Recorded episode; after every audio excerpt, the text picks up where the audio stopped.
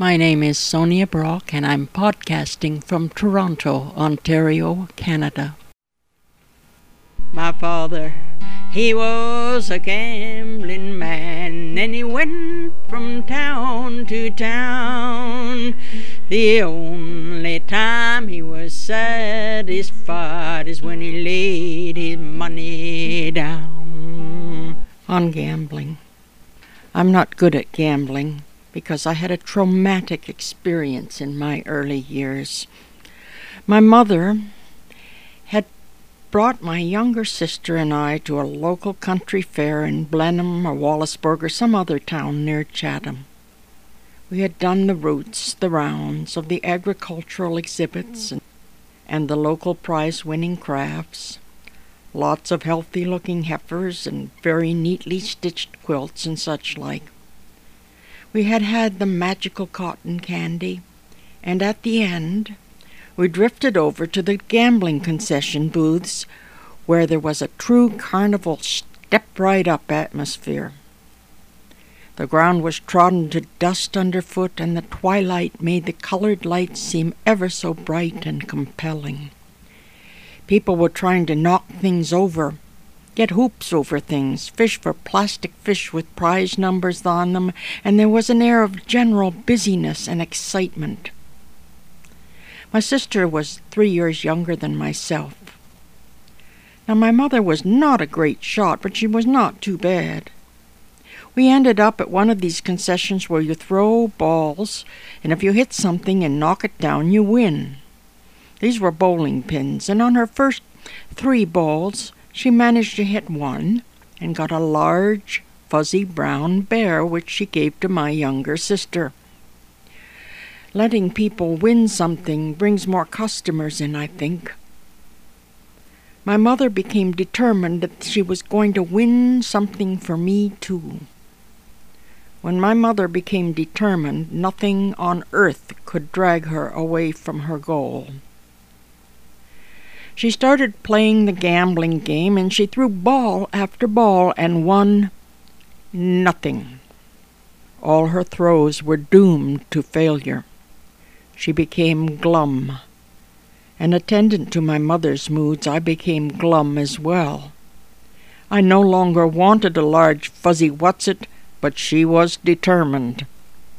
She played, and she played, and she played, and an hour later she had no large fuzzy prize, and the rent money was all gone.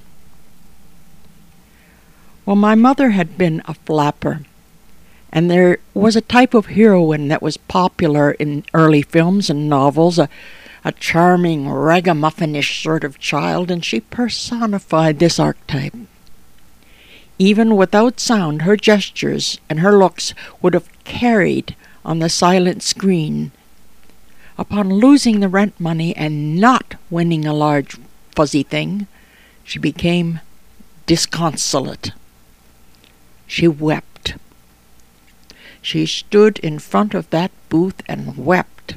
She complained and she moaned and wept, but mainly her gestures carried the whole story to an increasingly interested audience of fairgoers a hand out thrust towards the area where she had not won, the other hand on her heart or wiping away tears, the open and empty purse testified to her destitution.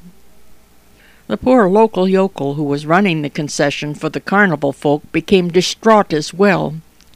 His conscience just smote him. He couldn't take the tears. He couldn't take it any longer. He reached into the till and gave my mother one, her money back, and two, from the array of prizes, a very large fuzzy something. She thanked him profusely, and he left the booth. He'd seen enough of the evils of gambling to last him for a lifetime, and so had I. I don't remember what the large fuzzy was.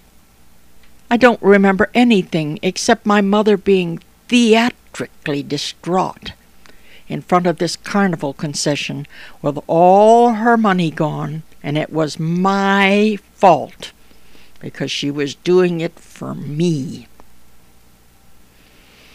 As a sort of postscript, my mother went on in later years to become a successful amateur actress and director with the Chatham Little Theatre Group. She had talent.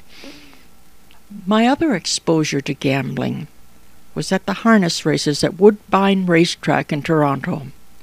My CB radio club, which was once very important to me, they were a bunch of hosers and I loved them. They had an outing and we went to the racetrack for the harness races. The club member sitting next to me, a lady, had a system. She was quite secretive about her system, hiding her slips of paper from view and doing complex calculations. It worked for her. She won a reasonable number of times. I gathered it was a complicated system.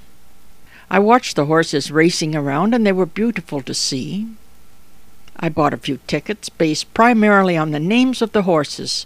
I knew nothing about pedigrees and jockeys and all kinds of things that you needed to know, so I picked the names that I liked based primarily on superstitious connections.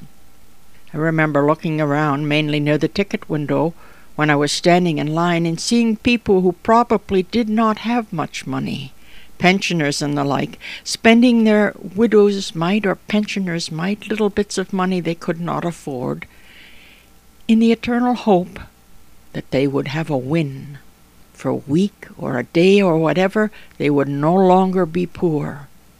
You could see a kind of tense desperation in their faces. This wasn't just for fun. There were people there who were there for fun, but these people were at the desperate edge of gambling. Just before the event, on the grounds outside, rockabilly superstar Rompin' Ronnie Hawkins was entertaining the crowd. I went up after the performance and shook his hand.